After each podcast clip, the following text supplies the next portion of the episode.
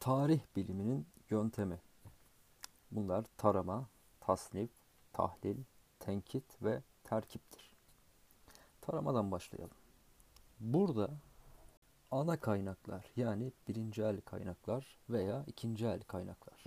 Bunlar genellikle yardımcı olarak kullanılır ikinci el kaynaklar. Birinci el kaynaklardan faydalanılır. Bunlar ne? Yazılı, sözlü kalıntılar, çizili, sesli eserler, görüntülü kaynaklardır.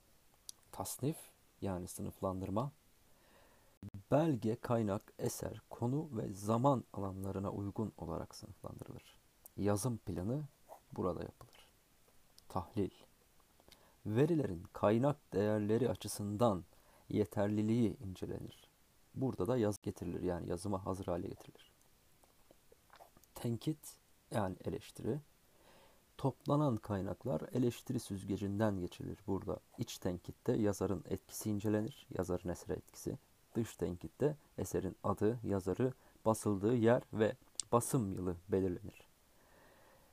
Terkip yani sentez. Tüm bilgilerin gözden geçirildiği, verilerin nerelerde kullanılacağı tespit edilir. Eksik, fazla bilgilemesi yapılır. Yazıma bu aşamada geçilir.